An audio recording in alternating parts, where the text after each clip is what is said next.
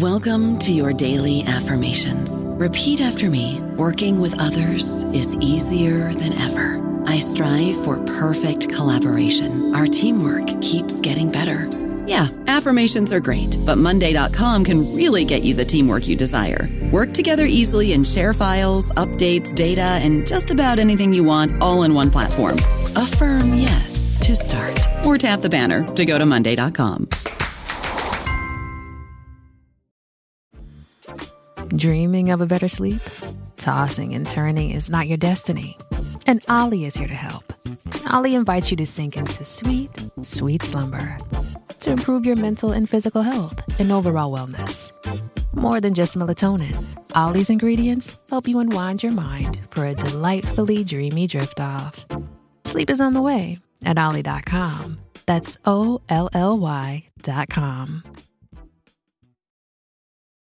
This episode is brought to you by JLL. Get an insider view into the world of commercial real estate with JLL's podcast, Trends and Insights The Future of Commercial Real Estate. Whether you're curious about making cities more sustainable, the evolution of office space, or AI opportunities, this podcast will help keep you a step ahead. Tune in for candid conversations with business leaders about the biggest trends impacting how we live, work, and play. Subscribe to Trends and Insights now at jll.com slash podcast.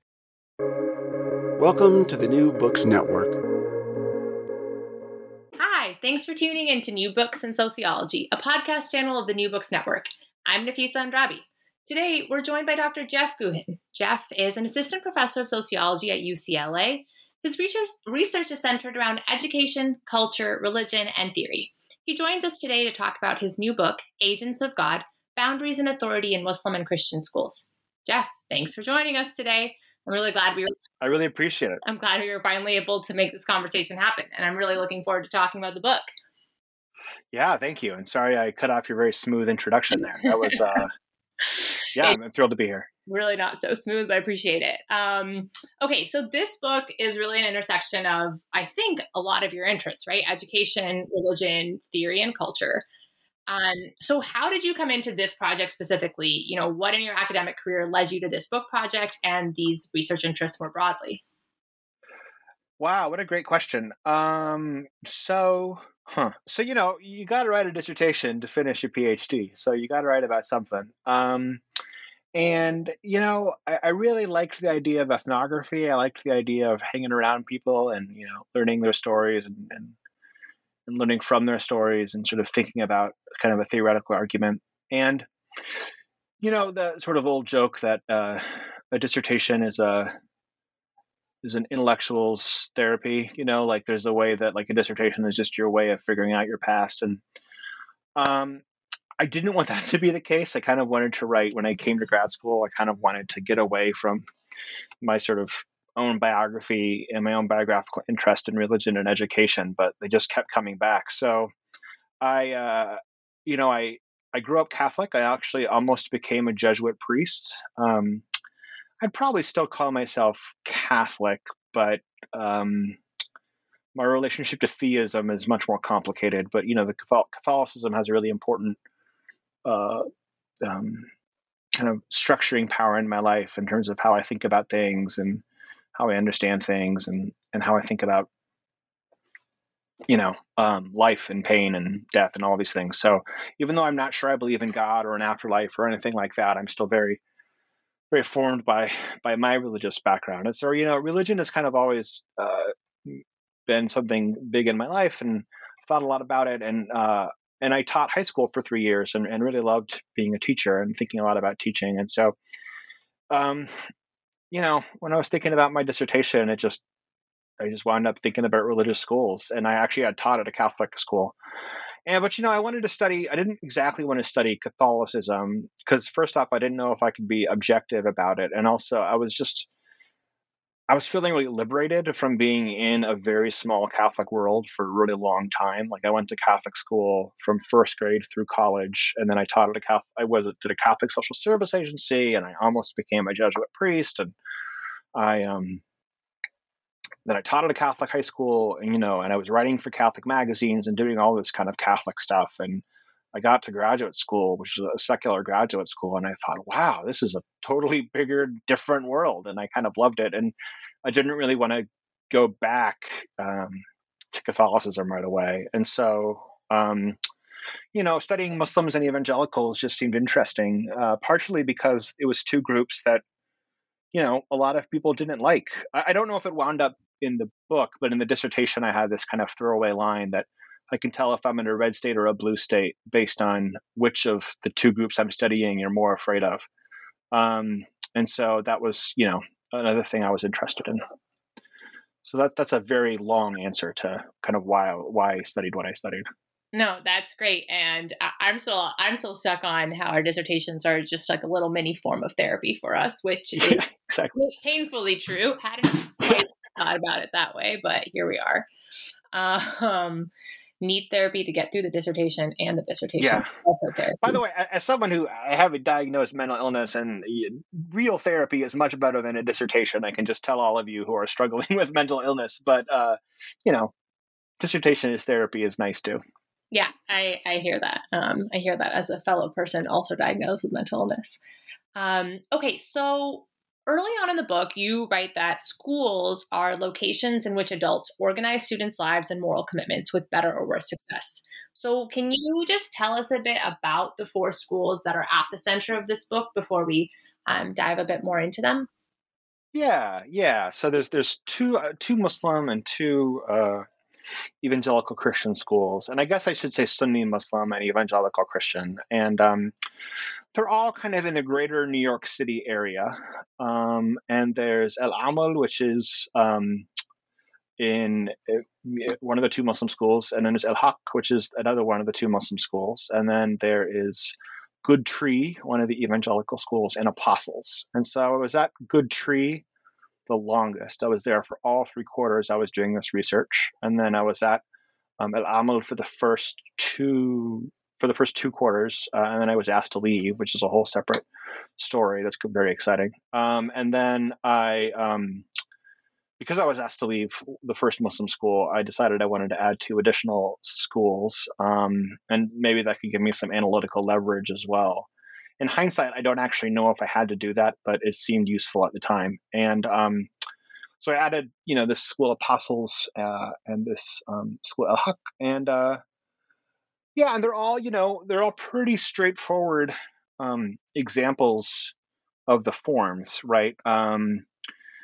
there is, uh, you know, obviously some diversity because they're in the New York City area. They're a little bit more uh, progressive minded or maybe even just centrist uh, than you might find in some other parts of the country. But you know, the uh, the Muslim schools were were dominated by immigrant Muslims, um, which isn't always true, uh, but um, was was was true there. Um, and uh, or immigrant Muslim kids, really kid, children of immigrants. Almost all those kids were born in the United States. And then um, the evangelical schools were actually a pretty big mix of races. Um, the School Apostles was uh, uh, minority white. I mean, not by a lot, but um, there was a there were more students of color than white kids there.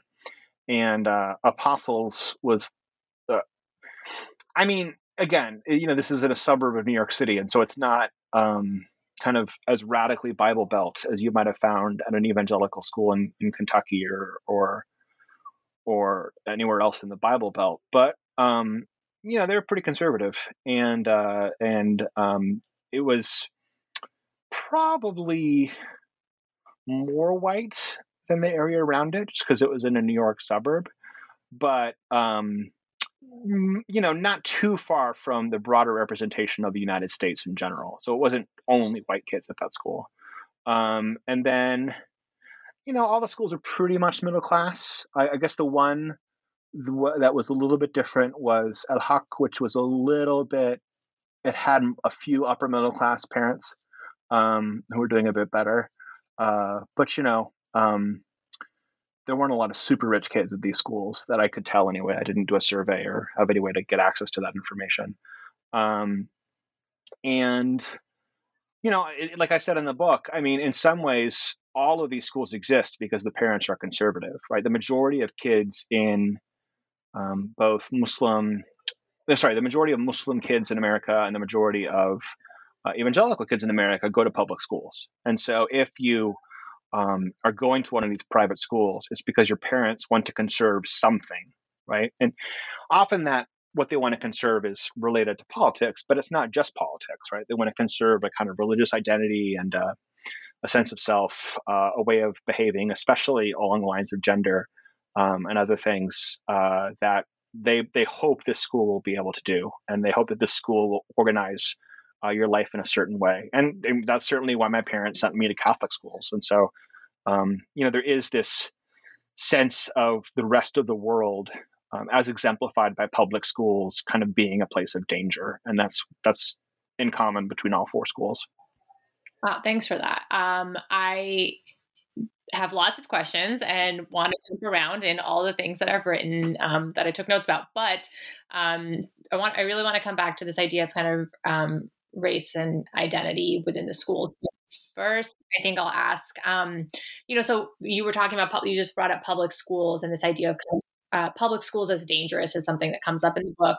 Um, you have a chapter about it. So, could you talk a little bit about what the um, administrators and teachers and students uh, were were saying about public schools and what kind of what some of that narrative is um, since, since we were starting to go there? Sure. Yeah, that's a great question. Um, so, you know, the, the, the, two most salient things that came up were public schools are literally places of danger, right? So there were all these narrations of drugs and violence and um, and illicit sex uh, and potential pregnancy and all these kinds of other things that could happen if you went to a public school, which I, I don't think empirically is, you know, even even the quote unquote worst school in the New York City area, you know, isn't like a literal war zone that it was often described to me as. And a lot of, especially the two suburban schools, I mean, they, they would have gone to pretty pretty good public schools. But there's this kind of narrative of, of public schools as a place of real danger. But in some ways, even even more important and, and probably more described than that was this idea of caring that and this was at all four schools that teachers here really care that the community and students really care and that public school teachers it's just a job and they don't care about you you know the way that um, the teachers here and the community here cares about you uh, which again is i've done research in public schools too uh, I, I also don't think is accurate but it was it was an interesting um, distinction uh, and the last one you know which is is not for nothing is you won't get access to um, the capacity to live your religious life, right? You won't be able to talk about Jesus as easily in class. And for the evangelicals, especially, evolution will be taught. I mean, that was a very big deal. That one of the science teachers at, at, at Good Tree told me she left her job teaching at a public school, which paid just much more money, um, because she didn't want to teach evolution. You know, and so that was a big deal for her. Um, and you know, I talked to uh, a Muslim uh, teacher. This is actually in, in the book uh, at um, Al Amal, and he said, you know, he really likes that he can pray every day, and it's just really easy to pray every day. Um, and there are there are times for him to make salah, um, which you know, and it, it's not complicated, and he doesn't have to find a way to do it. Or and you know, I'm sure he he probably he's a very smart and charismatic guy, and uh, hopefully he would have had a principal that maybe would have tried to work with his schedule, but um, he would have had to have found all these things to do at a public school, whereas it was just very easy for him not only to make prayer, but to make prayer actually close by his children who were at the school too, which was deeply meaningful for him. You know, and so there is um, this real sense of a community in these schools that um, they didn't think would be available to them at public schools. Mm-hmm. Um, okay. I so one of the other things that you talk about that's like happening within these school settings, right? So so you've touched on sort of community and these aspects of caring. Um, and another thing that you brought up was the politics of national identity and sort of identity formation in these spaces, which I thought was really fascinating. Oh, um, thanks.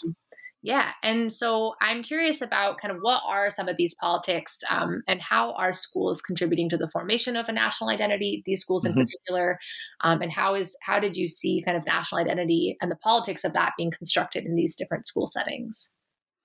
You know what's so interesting about this? I'm working on another book right now about civic education in American public schools and how civic education in the American public schools I studied and in, and in a, lot of the literature on civics is generally not great. Like it can be really good if it's done well and done w- with certain things, but there's this fascinating way that in a lot of post-colonial literature and na- literature on nationalism, like education is the thing, right? Education is the thing that builds the state, and yet um, you know, Ernest Gellner has this famous quote in Nations and Nationalism that like Weber's wrong about the monopoly of violence being the most important thing for the state. It's actually the monopoly of education. And so, um, you know, nation building is a huge deal. And via schools. But you know, what's interesting is, you know, I studied six public schools for this other book, and I didn't see that much concern about the nation really at all. Like it just didn't show up that often, and it was much more salient in these private schools I studied. Like they were talking about America and what America means a lot more often than I saw in public schools, and. I think the reason for that is this is what Dewey talks about when he talks about habits is you only think about something when your habit is interrupted, right? You only think about something when when it's challenged when you can, so you're not thinking about your walking until you trip, and then you have to think about your walking. And so, uh, and I think in some ways, both these Muslim and evangelical schools were sort of constantly tripping about the nation, right? They were constantly bothered or interrupted by it, and I didn't realize that when I was writing the book, but I'm, I'm realizing it now. And, um, and you know, uh, the way I, I put it, and which I think is basically true, is that Muslims, neither of them feel like they have America. Neither of them feel like they're recognized or, or given their legitimate space in America. But uh, evangelicals, the evangelicals I worked with, feel like it was taken from them. Um, and uh, the Muslims I worked with feel like it still hasn't been given to them, despite you know every possible thing they could do uh, to deserve it. Um, and I read it. I wrote this book, you know, well. I did the research for this well before Trump. I wrote it after after Trump, but I, I did the research for it before. Um, and so, you know, in the Obama era, there was a little more optimism about Islam in America, but this was still post 9 11. You know, while I was doing research at these schools, these Muslim schools, um, you know, it was discovered that uh, the NYPD had gone undercover into a bunch of uh, Muslim student organizations at local colleges. And so, you know, um, it's not like uh, Islamophobia was you know really in the decline and then trump brought it back. Like it's it's been pretty bad for a long time. And so um, there was a real struggle in, in the muslim schools. And what struck me especially was most people were despite all the crap pretty optimistic. And it was really striking to me. Um, i remember one teacher i don't know if this wound up in the book or not. I think it did. One teacher was talking about how a big difference between him and his mom. He's he's from Palestine and his mom's from Palestine. Is his mom would be terrified to ever disagree with a cop who pulled her over. She would just say he was right. And he grew up in America, and he said, you know, if I thought a cop was wrong, I would tell the cop he was wrong. You know, and I would video him, and I would send it in, and I would, you know, I would assert my rights as an American. Um, and that kind of confidence and, and, trust in the process was was really striking to me. Um, in the Muslim schools. Whereas, you know, in the evangelical schools, there was just this constant sort of note of despair, right? That, you know, the, the, the Christian America is lost. And um, there's there was much more and more of a fortress mentality that we have to, you know, just get ready because the persecution's just on its way. And and they really interpreted lots of things already as persecution of Christians, and they're just going to keep getting worse. And there were you know multiple references to the early Christian martyrs and uh, in Rome and all these kinds of um, descriptions of of Christians as the sort of real real minority and the real um, victim. And there was a sense that America was a Christian nation and it kind of tragically lost its way. But eh, you know, for for all four of the schools, there was this continual sense that um, that America is a problem right? That was actually for a while that was the title of the book, with the problem of America, and I changed it since then. But America for all four schools was this very salient problem, and, and um, it was a problem in sort of different directions, but it was a problem nonetheless. Wow, thank you for that. I mean, there's so many things there that are so interesting, right? To I mean, one thing I'm just thinking about is this idea of like only when habits are being broken or when we're tripped up do we um, kind of have to think about these these ways in which uh, you know school uh, public schools as places where we're also being nationalized, right? But just in more subversive ways. Um, and then just this idea that okay so america you know america's a problem in these private schools how you know i'm, I'm kind of curious about how public schools um, you know whether just how much it's how how america and americanism is um, is normalized in those spaces um, i think i mean i can tell you what my argument is for the next book which is yeah, that um the i hope no one well i whoever hears this contact me because I'm sending out the article soon, and the book proposal is is, is uh, being considered. So you'd have to cite me. Uh, I hope. Um, but I uh, basically my argument, and I'm not sure if this is right. It could be totally wrong, but I think it's right. Um, the argument is, you know, the sort of puzzle is like, why is uh, um, education seen as this incredibly important space of nationalization and post-colonial literature and literature on nationalism?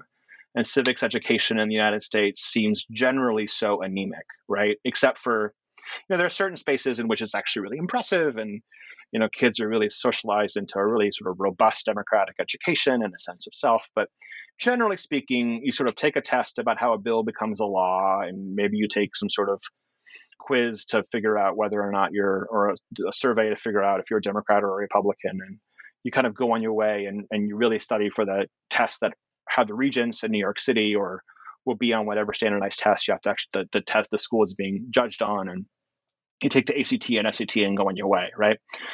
And um, civics is just not seen as that big of a deal. So there's, there's two ways to answer that question. One is to say that um, America's already done all the civics education it has to do because like a, uh, the, a big piece of the kind of nationalism literature Eh, or the post-colonial literature on education as a sort of coercive mechanism of the state is is actually very straightforward stuff, like making sure everyone literally just speaks the same actual language and kind of forcing that on them, um, and forcing sort of certain ways of acting and behaving um, that didn't exist before, right? So creating a kind of consistency, and so you, you could make the argument that the reason American civic education is so anemic is the real civic education that had to happen has already happened. And, and that's an interesting argument, but I don't think it's quite right because I do think you actually still need some sort of ongoing civic process to happen. And so, you know, what I found in my interviews with all these students and what I'm working on in this article and book is what I'm calling the moral invisible hand, which is basically the idea uh, and, and, along with a moral invisible hand, what I'm calling magical citizenship. Um, both of which together is this kind of idea that if everyone is their best self and just doesn't harm anyone else, magically society just works itself out, and no one has to actually do anything they don't really want to do. Um, and so self-actualization becomes your actual most meaningful citizenship obligation. Um, and human capital and the language of human capital is in some ways the most important kind of citizenship.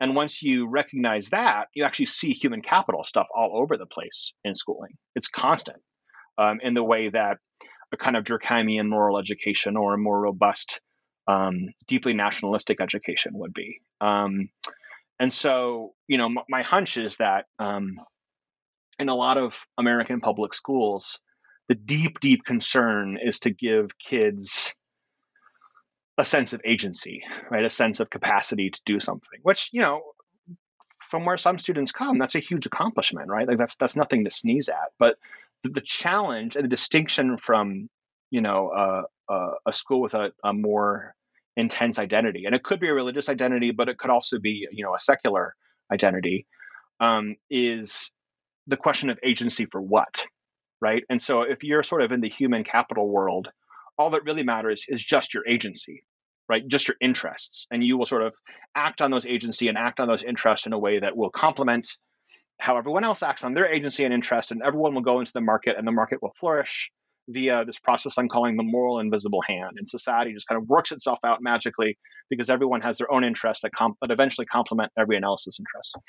Um, but you know, if you think in terms of uh, uh, a more robust sense of, of, of, civic obligation or any kind of moral obligation, or just the idea of um, what some philosophers call spheres of obligation, like who are we obligated to, whose suffering matters, um, then it's actually much harder. And what you what you enjoy doing might not be as useful or relevant or important um, as what you must do to alleviate the suffering of others. Um, and, and that and what's useful about religious schools and you know, again, I'm not really sure if I believe in God. So I'm not saying religion has to be the solution here. But um, and I think in many ways religion is a huge problem. But one nice thing about certain ways of doing religion is that it gives you a language to justify and explain why other people's suffering should matter to you. Um, and in a lot of American education, that's just not the point. The point is your own agency um, and your own self actualization. And my, my hunch is that in some ways that is our our civic education is, is self actualization uh, and the maximization of our agency. Wow, I love all of this. Okay, so oh, thank you. things that this is reminding me of is I was just remembering, um, you know, my my so my parents were born in Pakistan. Uh, okay. The first generation, kind of after partition, and you know, my, my grandparents went through partition. Um, and the, I'm so sorry. That's brutal. Yeah, it's lots, lots of intergenerational trauma there. Yeah that sure. you know hopefully my therapist will quickly heal. Um, yeah, yeah, it's like two weeks. It'll be fine. Yeah, yeah, we're good. We're good. We're on the fast fast plan. Um, and you know yeah the sort of in the aftermath of post british colonization right? I, I remember so my dad is an economist but he does work on education in pakistan. And we've had these conversations particularly what you're saying about kind of this nationalizing agenda of you know even just getting everyone to speak the same language right? So the british came in and they essentially declared um, that all of these you know for example punjabi and different languages were were no longer going to be the language of the country right? And so everyone in some ways became illiterate overnight when that decision was made when the language of sort of governance was changed and then kind of in that post partition um, post colonization era right the roles of schools in uh, yeah i mean just thinking about language thinking about what does it mean to have a national identity especially when you're a new country. I, I just remember my parents um, talking about having to memorize all these very nationalistic poems and um, you know these recitations and things that they had to do in, in their various schools. Um, and uh, yeah, it just you know it makes sense that that's kind of a huge and formative part of how you do get a, a new generation of people who are living in a country for the very first time to um, you know to kind of share in those in those values. Um, right. No, the, it's, it's a. I mean, education is a hugely important part of any nationalism or post-colonial, especially any nationalism story, but especially post-colonial nationalism. I mean, it, it, it's hard to imagine how that mechanism could work without it. And to be honest, I mean this this is true. I mean most people date the the origins of schooling as we now think of schooling to Prussian efforts at nationalism. And so, you know, nationalism and schooling have had a very long relationship. Right. Well, the other thing that I'm thinking about what you were saying with kind of this this moral invisible hand and magical citizenship stuff is, um, and you know that the role that religion can potentially serve, right, is in taking is like the language both the language that you were mentioning, but also kind of taking us out of self, right? And so taking us out of self and putting us into um, what does it mean to behave selflessly or to, right? I, yeah, just get out of self. Um, and there, I, I, just I just want to make two really quick things yeah. that I, I, make in the article in the book, but I, I, just I think it's really important, especially for a white dude to say, is that is is the one, um, lots of moral education is creepy and terrible, right? Like the people who did um, or sort of care about others' education, like the people who did um, Native American and indigenous boarding schools around the world, thought of themselves as doing moral education, and they were doing cultural genocide and, and, and sort of massive epistemic violence, right? And um, so I think that you have to be careful when you want to do this kind of um, broader cultural education or moral education to have a, a kind of humility about the kind of violence you might inadvertently be doing. Um, and, and the second thing is that, you know, when we talk about obligation, I think that's really, really important. And I think we, we live in a world where we are obligated to each other. But I also recognize as a white male that those obligations don't tend to fall on people like me.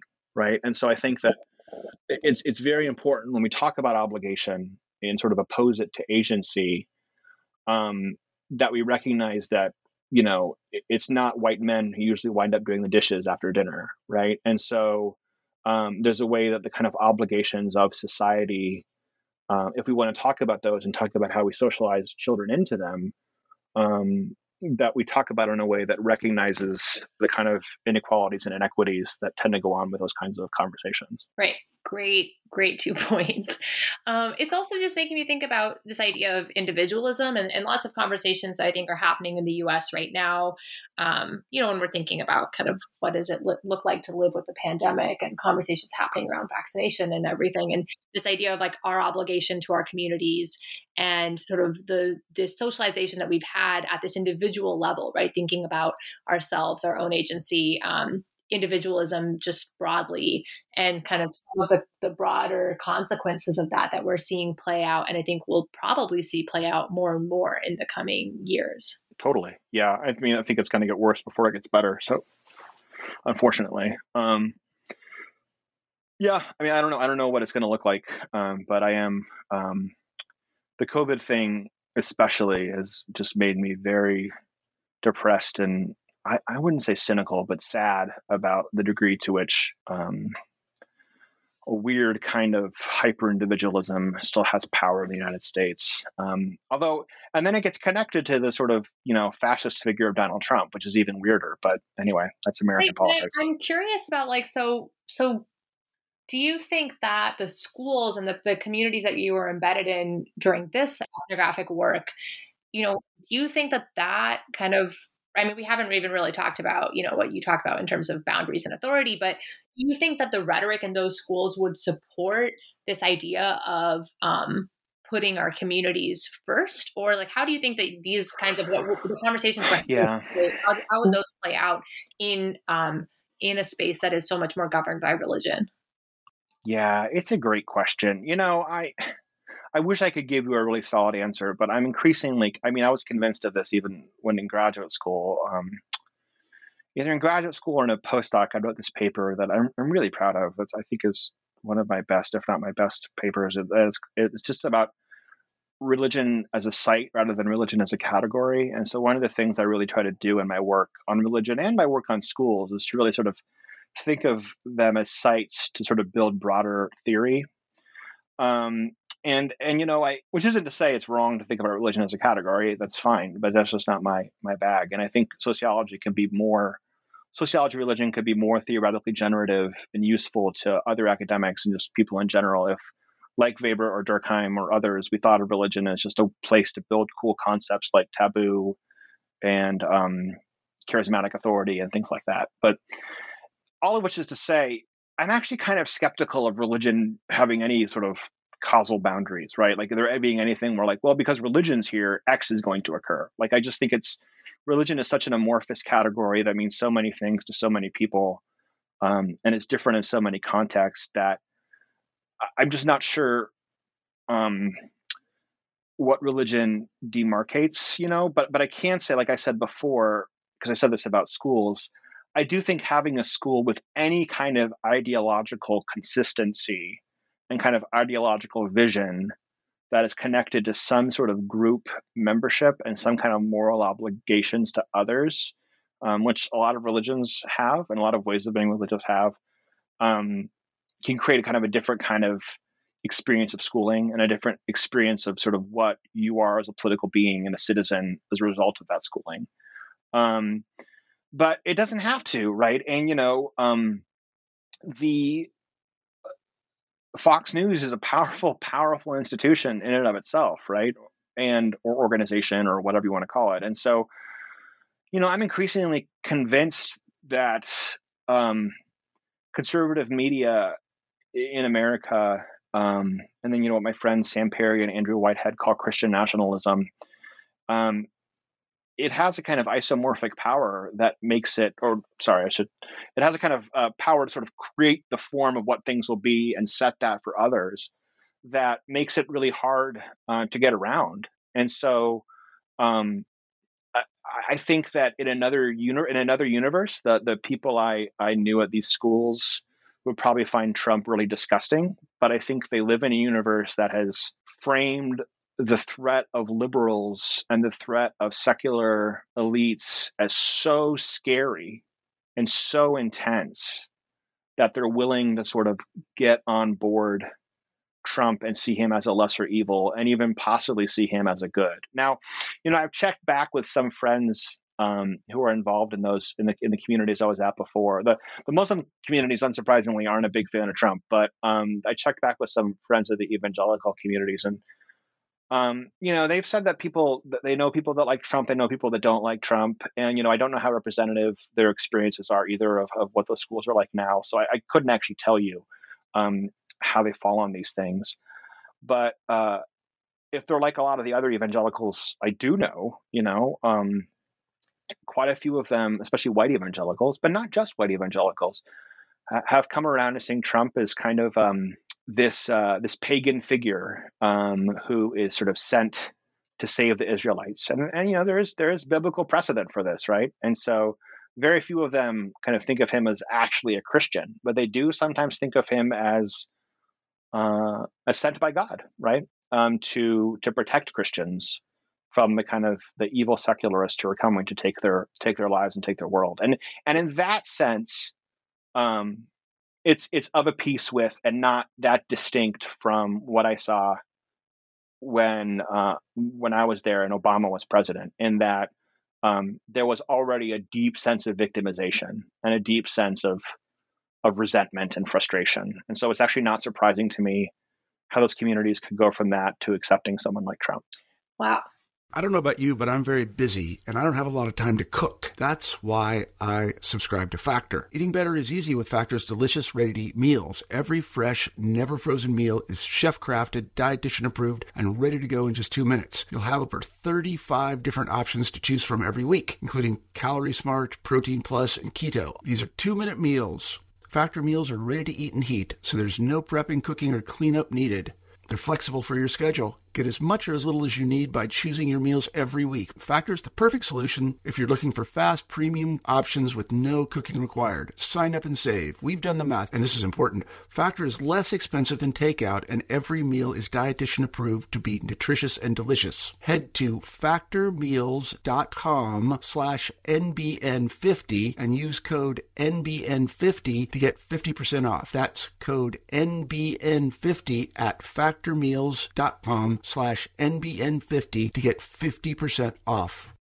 Shipping can make or break a sale, so optimize how you ship your orders with ShipStation. They make it easy to automate and manage orders no matter how big your business grows. And they might even be able to help reduce shipping and warehouse costs. So optimize and keep up your momentum for growth with ShipStation.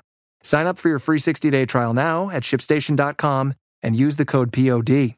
That's shipstation.com with the code POD. Um, what like incredible insight to be able to have at this time, though, you know? Um, oh, thanks. one of the so one you you mentioned a few things. I, I, also really love your paper of religion as a site, and I use it to think about um, kind of how we how we talk about Muslim racialization right now, and how can we? Oh, thanks. Um, yeah. So uh, I've enjoyed that. But and kind of building off of that, I, you know, this this this question has more to do with my own interests, um, and because I was thinking about pursuing this note of thinking at some point in my dissertation. I've come very far from that now, but uh, you know, so in, for example, these all Muslim schools that are centered around uh, collective Muslim socialization, um, I'm curious about. So you started to talk about kind of the demographic characteristics earlier on, but where does race fit into the socialization? Um, so, like, do students opt for a Muslim American identity instead of Black, Arab, Afghan, Pakistani American identity? And does the collective Muslim identity ever rupture around race and ethnicity? You know, um, and I guess the question applies to the Christian schools as well. Sure. So I have a paper about this. It's called Colorblind Islam. Um, and uh, for those that don't know, uh, there's this, you know, fantastic work in, in the sociology of race and ethnicity, um, especially around Eduardo uh, Bonilla Silva on um, on colorblind racism and and the problems of of sort of white people who say, you know, we just don't see race. Race doesn't really matter anymore, uh, and they're not biologically racist. So they wouldn't say like a black person is necessarily worse um, than a white person because of being black, right? But they wind up um, I mean, they might be that too, but uh, they, they, sort of describe themselves as very much not biologically racist. But um, what they will do is they will say things about black culture or uh, black families or all sorts of other things that uh, very much maintain um, racism uh, on an interpersonal level, but then also uh, an institutional and structural level.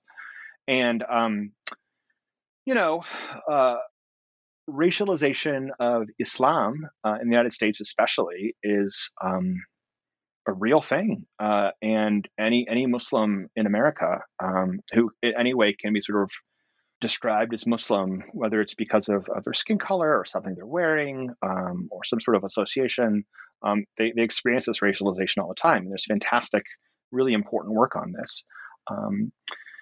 One of the challenges with this work, and I would say even in the two or three years since I since I wrote this article, uh, that's changing a lot. So when I wrote this article, I was referencing some work that I really admire um, by uh, by people who were just talking to Muslims themselves about um, their experiences of racialization. And since then, that work has grown even more and really exploded in, in really uh, useful and important ways. Um, but there's been a lot of work before then, especially on sort of top-down processes of racialization. So especially in the media and sort of very Islamophobic portrayals of Islam in the media, and then you know via the state, um, sort of state distinctions of who's a terrorist, who we should stop at the airport, all these kinds of things. Um, and and what's complicated when you look at, at Muslims themselves, um, especially immigrant Muslims, is um, a real tension right? And so, and I think anyone uh, who's a Muslim in America um, and who knows, you know, immigrant Muslim communities would would recognize this tension and this heterogeneity. That there are many immigrant Muslims who are very welcoming um, and very aware of of Black Muslims and the importance of Black Muslims uh, in American Muslim history and the history of American Islam and um, and there are really lovely and beautiful uh, mosques and masjids and Muslim schools that um, are very diverse and have a wide variety of, of Muslims and, and, white Muslim converts and Asian Muslim converts and Latinx converts or people who have been you know Muslim for a long time. Um, Albanian Muslims are always confusing to people because they always assume they're converts. Um, and then uh, and then there's um, you know, and obviously the experience of, of Black Islam. Um, but then there are also experiences uh, in immigrant Muslim communities that can be very racist, right, and very unwelcoming, uh, especially to Black Muslims, and say things about Black Muslims um, that are racially charged, if not racist. And um, you know, I, I explore that a little bit in this article, which is really sort of more of a synthesis. And you know, I point to this um, thing that I, I, see happening here at UCLA and I see happening around a lot of the world where there is increasingly among Muslims uh, born in the United States or, or, Western Europe after maybe 1980 or so, or, or, a little bit earlier, there is increasingly a kind of brown solidarity and less of a concern about, you know, being around Muslims who are from a very specific region of the world. Um, and really a sense of, of sort of Muslim solidarity and, and solidarity across racialized groups. Um, but it's a tension, right? And so, you know, what I write, write, about in this article and I write about a little bit in the book is is how I would hear um, the Muslims at these schools who were themselves, you know, racialized subjects, right? These were Arab Americans and South Asian Americans saying things I, I would interpret as racist, right, um, about Black people and about Black Muslims, and you know how to how to think about that and how they thought about it and talked about it. And obviously, again, there was diversity uh, amongst themselves too, in how they talked about these and experienced these things. So, you know, it's, it's a complicated, thorny issue in the Ummah, but um, which is the global Muslim community. And one of the challenges is, and this is why I called it colorblind Islam, is you would have some parents uh, and older Muslims who would say, oh, well, there can't be racism in Islam because we're all one Ummah, right? We're all one Ummah. We all get along. You know, white Americans are racist, but Muslims can never be racist. So we're all fine. Um, you know, and that's just, I mean, so, uh, sometimes that is true and that's great. And sometimes that's not true. Right. And so um, it, it, gets complicated. And then in terms of, of race for the evangelical schools, you know, it was, it was even more just a straightforward example of colorblind ideology. Right. So there was the sense that, um, and, you know, any reason a black person wouldn't be successful in America would just be because of either problems in the black community or their own inadequacies. Um, and what was interesting was that was certainly true in the predominantly white suburban school, but it was even true in the you know minority white, um, more urban school, right, where this kind of conservative politics was still very very powerful among among teachers and among students. When I did interviews with students, um, uh, and um, you know, there were a lot of faculty that really didn't like Obama, and these faculty were not were not white guys. Um, so uh, yeah, I mean, it's uh, in, in, in, my sense of evangelicalism is that just that's gotten even the alignment of the Republican Party with evangelicalism, which was already pretty strong, has only tightened um, since then. Thanks for that. Um, okay, so uh, instead of just you know continuing to ask the same prime questions that uh, are interesting to me, I also want to think about, or I also want to give you an opportunity to talk about some of the bigger picture ideas that come up in the book, right? So um, you talk about boundaries and external authorities as being kind of critical to communal socialization and this being something that plays out in the schools. So I was wondering if you could just talk a little bit about um, you know these ideas of boundaries and external authorities um, you talk about boundaries being essential and accidental um, so just some of those some of those ideas if you could describe yeah them. I can totally give you the elevator pitch and if you think they're interesting, we can talk more about them. And if you don't, that's fine too. Or if you think other things are more interesting. So, really quick, I have six chapters, um, six body chapters, and then I have an intro, a conclusion, and a method section. And then in, in, in the first three, uh, three body chapters, I have one on politics, one on gender, and one on sexuality and the internet. And in all three of those, I'm interested in boundaries. Um, and because really what I'm interested in in the whole book is practices and really moving the study of religion and sociology, especially towards more of a focus on practices. And, you know, in, I, I, in an article I sent out a long time ago from this book, um, that wound up getting published somewhere else. A reviewer got mad at me for comparing Muslims to evangelicals because historically, sort of everything is in the history of the study of religion that comes out of Europe because um, obviously lots of places have studied religion. Um, Protestants wound up in, in, from Germany and, and, England studied religion a lot, and sort of Protestantism became the sort of central form through which to study uh, religion, and that is colonialist and uh, all kinds of problems. And you know, it's a, it, uh, it's a very important critique, and, I, and I'm sensitive to it. And one of the things I try to do in my book, and I'm not sure how successful it is, is is I, I really thought it, you know, if anyone is the model of religion here that it's being compared to, it's it's the Muslims. And I'm sort of interested in showing how the evangelicals are much more like Muslims than they think they are. Um, so one of the things I'm really interested in is the centrality of practices and the sort of tension between practices and beliefs. And this is a huge old fight in the sociology of religion and in religious studies more broadly you know which comes first practices or beliefs? And obviously you need both you know the, the first major practice or pillar of islam is a statement of belief. Um, but one of the things i want to show and here I, I, pull on my colleague here at ucla omar lizardo's work with um, with michael strand who's, who's a really great sociological theorist is just thinking of beliefs themselves as embodied practices right? To say you believe something requires moving your mouth or at least moving some neurons around, right, or, or flashing some neurons in your head, right? Your body is doing something, right? Like, you know, there, there is no brain in a vat, right? There is no um, no Cartesian possibility to just totally exist apart from your body. And so um, I, I, became really interested in just how all these evangelical commitments to right belief and believing the right thing and being suspicious of practices or suspicious of of anything embodied and, and really just doing ha- having the belief and having the spontaneous relationship to God, how all of that stuff is actually embodied and is actually practiced in ways that a lot of the evangelicals um, didn't notice or ideologically predisposed not to notice. Um, and you know, so all of that then gets to uh, I'm interested in practices and how I'm sorry, in boundaries and how boundaries sort of set apart these practices and make them feel more legitimate, make them feel more real because we're sort of set apart from others and they're occurring in a specific place.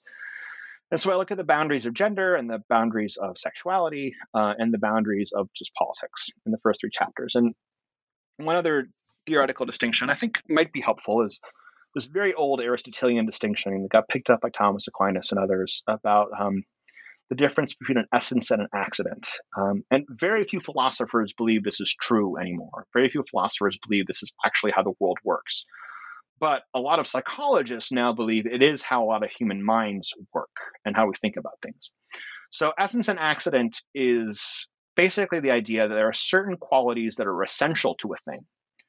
And if a thing does not have those qualities, it is no longer that thing. Uh, and those are essential qualities. And accidental qualities are qualities that are accidental to the thing. And so if it doesn't have that quality, it's still the thing. It's just different in some way. So, one example would be a house. Like, what is essential for a house to be a house? We could say a capacity for people to live in it, right? If a person could not live there, then its essence as a house no longer exists. It is no longer a house. But if we painted a blue house red, that is an accident. The house is still, you know, a house. It's just a blue house or a red house, and, and that doesn't really matter.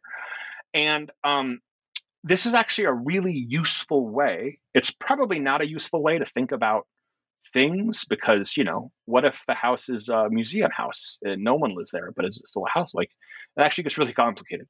But um, it's a really useful way to think about collective identity because and i'm actually i'd like to work on an article about this uh, with someone and i'm talking to a co-author about it. But um, because actually psychologists are using this term more and more now to think about how people create this essence and accident distinction all the time. Like people like us have to do these things and if they don't do these things then they're not like us anymore right? So if um, i don't know i mean a, an example that was relevant until embarrassingly recently was being heterosexual right? And if you weren't heterosexual in certain communities you were no longer sort of allowed to be a member of that community. That was an essential quality right? Whereas now it actually seems to have become, at least in the circles I'm in, an accidental quality, right? Like you, are certainly welcome to be in our group, whether or not um, you're heterosexual. That's that's accidental. It's not important, right? And so um, I'm interested in how, you know, in the realm of politics, uh, sex, and gender, this distinction was negotiated in these schools, right? And so certain people would think of certain qualities as essential, and others would think of them as accidental, and it became a site of contestation. It became a thing to disagree about, about how, where to put the boundaries and how to define the boundaries.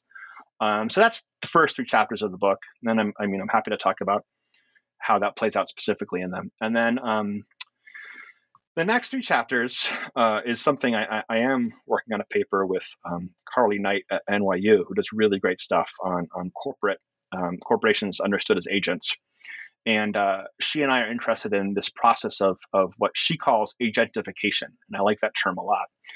So I'm interested, essentially, what I'm interested in is three institutions uh, scripture, prayer, and science.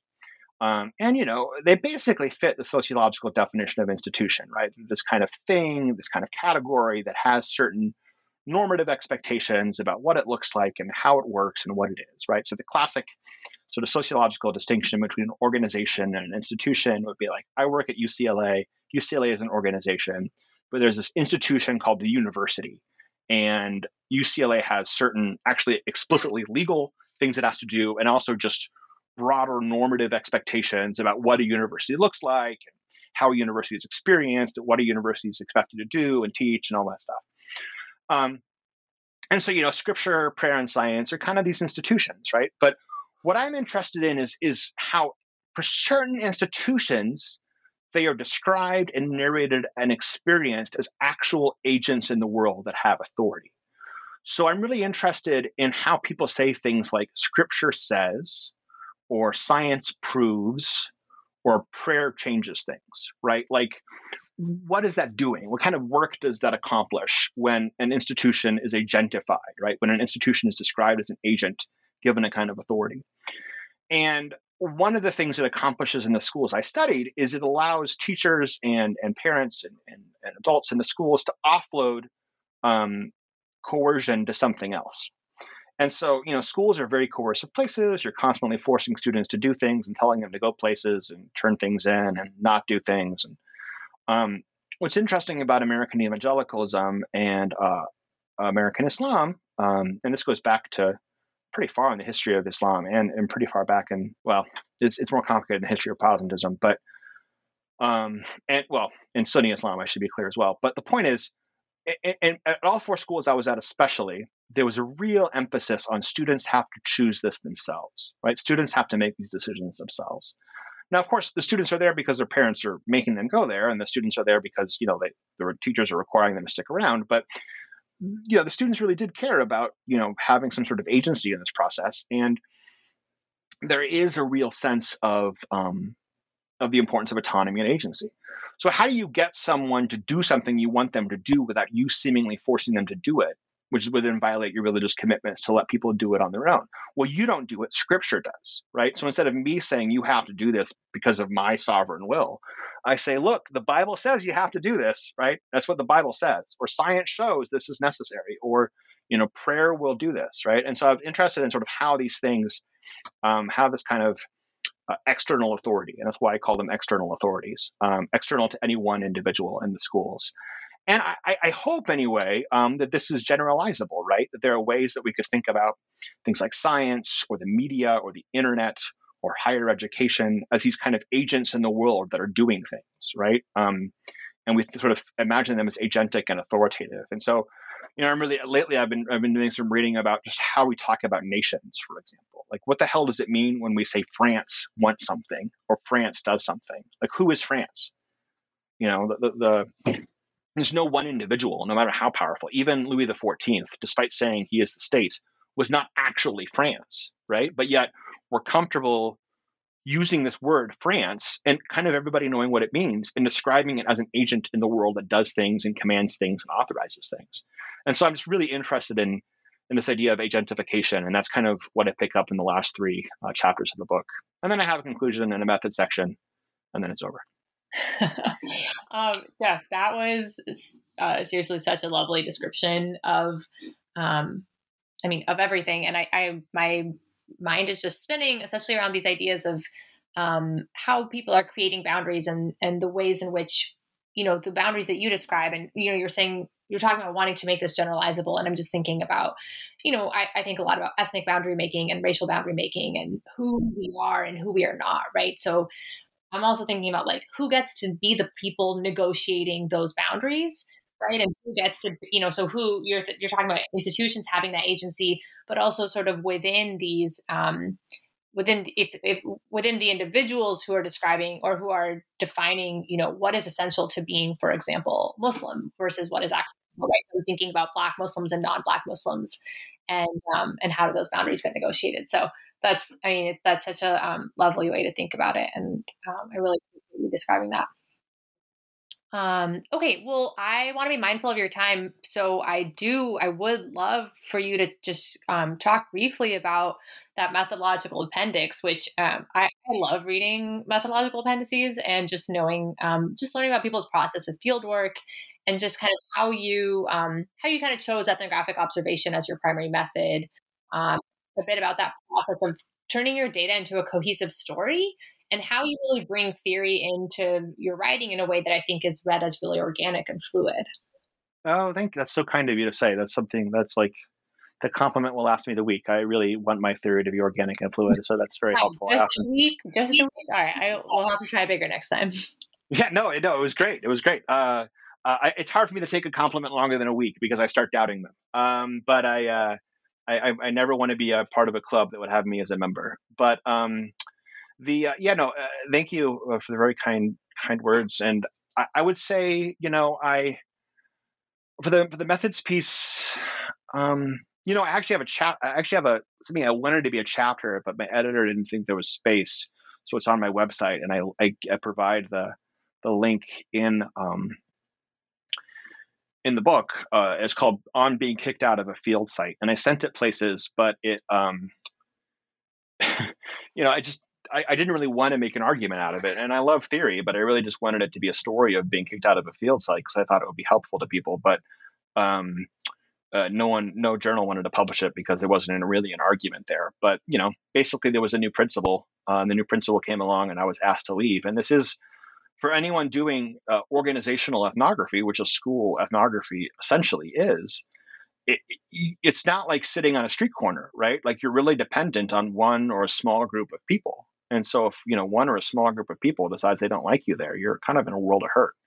Um, and so, and there were other things too. I mean, there were ways that I was um, a very naive dude who was unaware of my privilege in certain ways, and like some girls, some high some senior girls invited me to play basketball with them, and I and I made a very deliberate effort not to physically touch any of them, but I still played basketball with them, and I think I I, I know I offended certain people in the community because I did not respect that gender distinction, um, which I should have done, you know, and so and I should have known uh, to say no uh, to that, and so you know there were. Um, there were things that definitely helped me to become a better field worker. Uh, and uh, in, the, in the next better ethnographer in the next site I was in. And, and I think one of the things that I learned um, is that when you're an ethnographer, at least when I was an ethnographer, and you know, I, I'm very aware that I'm a tall white male, and so I'm embodied in different ways. Uh, but when I am an ethnographer, I, I can be in this kind of liminal space that makes it feel like I have more freedom than other people in the space do. Um, but I actually didn't have as much freedom as I thought I did. Um, so I thought, yeah, a lot of guys can't talk to, you know, a lot of times men aren't allowed to talk to, to women. But you know, I'm I'm just this white ethnographer. Like, why couldn't I talk to women? That's okay. Um, but it wasn't okay actually. Like when I was sitting down talking to women in front of others, that was seen as a as no one corrected me on it at the time, but people noticed it and, were upset. So I kind of learned that my liminality had limits, right? Like I, I wasn't as as liminal as I thought I was. Um, and uh, it was it was a good thing to learn, right? But I'm and, and, you know, the other thing is uh, thinking about what, and actually, a reviewer dinged me on this, so I, this is a good chance for me publicly to say um, something. I think in my methods appendix, I said something like, "I only use the data that was relevant for my argument." And, and I think she understood me as admitting publicly I was cherry picking, which I very much was not doing. Like I tried really hard to always look for examples of how my argument was wrong. I think that is one of the most important things good ethnographers do is not cherry pick to look for things that are that could prove their theories wrong that could show heterogeneity that could show complication. And, I, I, hope i did that in the book. And, you know that's up to readers to decide but I, I hope i did that. But one thing i didn't do and this is what i meant by I only use things relevant for my argument is i didn't add things that would be embarrassing to my field sites simply because they were embarrassing to my field sites so if there were ways to sort of spare my field sites reputations or individuals' reputations, even though they were anonymous, even though people wouldn't necessarily know who it was, if it wasn't relevant one way or the other, whether to help my argument or hurt it, if it was just this random embarrassing thing, I, I didn't put it in the book. Um, and you know, uh, that's partially because they trusted me with their lives, and, and I take that really seriously, and I'm really honored and grateful for that. Uh, and it's also because, especially at the Muslim schools, there is a growing amount of Islamophobia, and I didn't want to have a role in contributing to that, you know. And so, um, I certainly think there are elements of my book. I know there are elements of my book that bother the field sites I'm in, and that's fine. Like that's not that's that's you know that's not my my job isn't to make them feel good about themselves in my book. But um, I don't think I have to publish everything um, just because. You know, I think I I'm obligated just ethically as a social scientist to publish anything that could prove my argument wrong. And if I hide that, I think that's I mean that's the end of science at that point, right? Like that's like at that point I'm I'm just I'm not I'm not really doing work that's trying to move an argument forward. I'm just, you know, um, I'm just saying stuff. But I don't think I'm obligated um, if it's not relevant to my argument one way or the other to to publish stuff that um, makes these people who trusted me look bad just just because I could. Uh, and, and, I thought a lot about that, and, and, you know, and I know there are ethnographers that disagree with me about this, but um, that's that's where I wound up falling. Um, I think that's the only things that are on my chest to say about methods now. But if you have anything other questions, no, that was great, um, and I really, I mean, I appreciate the honesty and the humility, right, to be able to kind of look back at um, who we were at Scholars. Uh, I'm sure I'm going to look back at who I am right now and um, have a lot to get off my chest, but uh, yeah, I mean, I really appreciate you you sharing about that process. Um, yeah, I mean, we all we get better. I mean, we get. I mean, I'm so much better at this stuff now than I was then. You know, and like every even even just the two field sites I went to second versus the ones I went to first, I was just much better at. Right. Right. Yeah, and sort of um, giving ourselves grace as we as we move through that process. Um, yeah, exactly. Okay, well, Jeff, well, we have taken up a lot of your time, and I really do wish I could ask infinitely more questions. Um, but I do want to ask before we wrap up uh, when do we get to read your next book? And oh, well. I ask this question when I'm recording podcasts about during the during the pandemic, the panini. Um, how are you taking care of yourself these days? Yeah, well, that's a great question. So I got to be honest, the past two years for me have been really hard. So you know, I, I uh, I was diagnosed with OCD in my in my mid twenties. Uh, previous to that, I just thought I was a good Catholic, but it turns out I actually had OCD. Um, and I, yeah, and then I, you know, and a lot of depression and anxiety that I think are mostly, you know, results of the sort of obsessive thoughts and the compulsions. And medicine has changed my life. I mean, medicine really did make things a lot easier, but it's still, uh, it's still hard, and there are moments that get really, really hard. And um, you know, I, I had a, a, kid who's the best thing in my life right now. Her name's Evelyn, and she's um, she's two in a few months now, and she's amazing. Um, but she's a lot of work, you know, and um, my dad died really, really suddenly uh, a little over six months ago. He just was walking across the street and was hit by a car uh, at age 66. And um, and then I, you know, I entered 40, and so kind of all of these things sort of happened together, and it's it's been it's been hard, and um, and I haven't been nearly as productive as I as I want to be. And you know, I, I'm always telling people that you're more than your productivity, but obviously it's easier to to say than to do, and to to preach than to practice. And so um, you know, I'm, I'm trying to to read a lot of fiction that really gives me life. Um, you know, watching some some Netflix shows and talking to my friends about them, uh, talking to friends a lot. Um, you know, spending time with, with my wife and, and, and my daughter, uh, going on a lot of hikes. I, I can say that um, walking 10,000 steps a day has been incredibly important for my mental health. It has not really done much for my physical health, I, I regret to say, but it has done a lot for my mental health, and I just I feel a lot better uh, on the days when I when I I get a, a good five miles of walking in, um, and uh, you know just trying to. This is super cheesy, but it's true. I mean, just trying to be a, a very kind person when I can, and I, I really just I do feel better about my life. Um, when I feel like I've been present to people and kind to people. Um, it makes my life feel better too.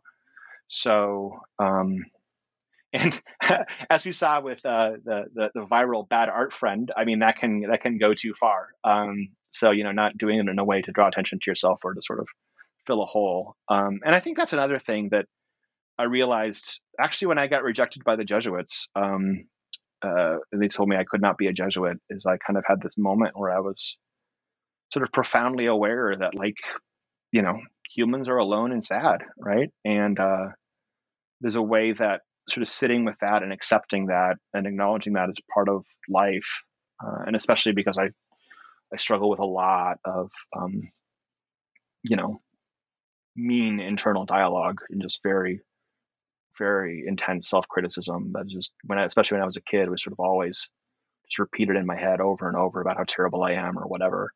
Um, I had a kind of OCD that manifested as just and continues to manifest as just very intense moral scrupulosity. So basically, just always beating myself or uh, beating myself up for being a terrible human in one way or the other.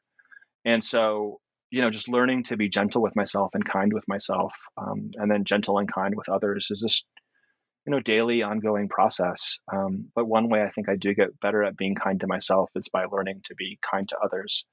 Um, and so that's something you know i try to do and i'm very much not good at it. Uh, I, I mess up all the time but um, you know i try and i keep trying. Um, and yeah that was a long rambling answer but i guess that's my answer. No. Oh jeff i i so appreciate you.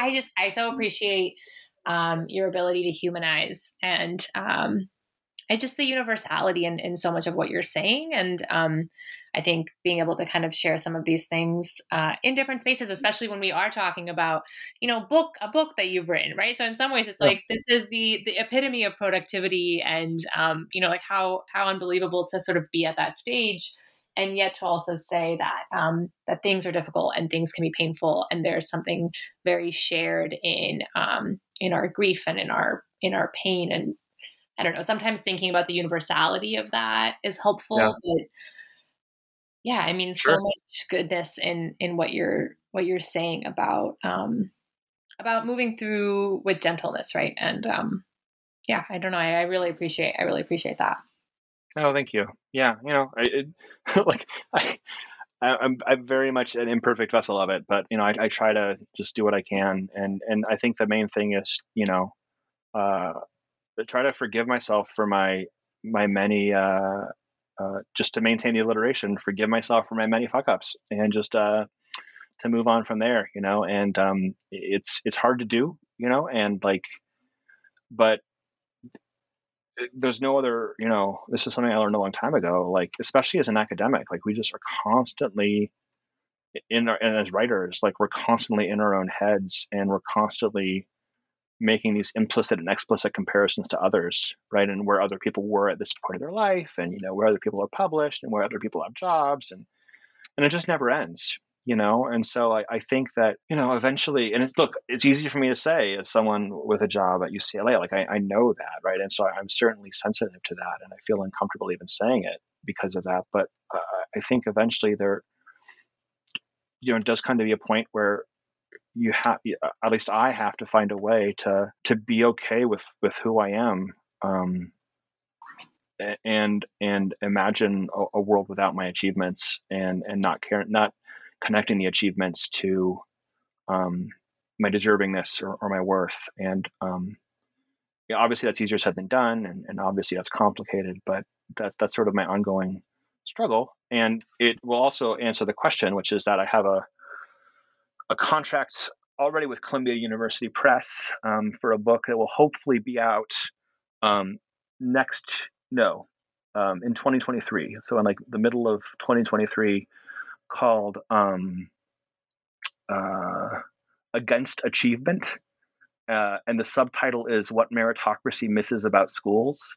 Uh, and it's a theory book that takes on um, how a lot of uh, the study of education, I think, inadvertently reifies um, schools as places to emphasize achievement and especially socioeconomic achievement and to fix inequality. Um, and uh, basically, my, my critique of this, and you know, I'm very grateful to my fellow sociologists of education who do amazing work studying how schools are deeply unequal places and create all kinds of inequality. And so, you know, it's not that I want that work to stop, but I just worry that even if we're saying schools don't fix inequality and they make it worse, we're still centering schools in discussions of inequality. And, um, you know, I'm kind of going back to John Dewey and also thinking about bell hooks and a bunch of really great theorists and thinkers to think, well, what if schools are just schools, right? What if schools are just places to to learn to love reading and to learn to think about history and math and and be with each other and you know learn some stuff, right? And what if we just take for granted that everyone gets to be middle class and have certain rights because they're human beings and it has nothing to do with achievement? Um, and I know that's crazy and stupid and utopian, but I think it is a helpful way to think um, about uh, how we think about schools in America today. And increasingly, the way we think about schools in America today is almost exclusively as a way to solve socioeconomic inequality.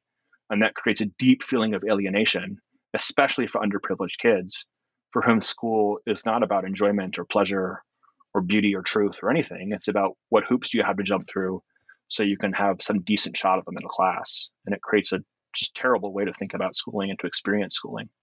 Um, so that's the next book. And then the book after that, which is also uh, under review, I've done fieldwork for, and that'll be called um, uh, uh, that'll be called uh, Magical Citizenship: colon uh, self and subject in American schools. And it's we talked about it a little bit before. It's actually to be a three part book. Uh, the first part actually looking at um, John Stuart Mill's harm principle, Adam Smith's um, invisible hand, and Ralph Waldo Emerson's idea of self real uh, of self reliance, and then how people have read them. Um, and and how those three kind of come together to create this idea I'm calling magical citizenship. Then a historical account of how American schooling has moved from a focus on moral education, which was often deeply racist and colonialist, but still a focus on moral education, um, to more of a focus on human capital. And then a third section that uses this ethnographic work I talked about to show how um, schools themselves, sort of, to the extent they do civic education, it's interchangeable with human capital formation. So those are the two books. just two casual books. I mean, yeah, just two casual books. I, yeah. I, wish for you and for me and for everyone to have, you know, the sense of self and self worth that isn't dependent on these external markers. But sounds like you have some really exciting external markers. Um, I, I, hope so. I mean, you'll see. I mean, the problem with doing ambition. The problem with doing ambitious books is, you know, it's entirely possible they'll just be huge belly flops. But you know, I'm hoping, I'm hoping they work out. So we'll see. I, am I'm, I'm here for the optimism um, and the hope. Well, Jeff, thank you so much for joining me today and taking the time, um, not only to share about Agents of God, but also just more about who you are as a scholar. Uh, it's it's been a real privilege. Oh, thanks so much. I really appreciate being here.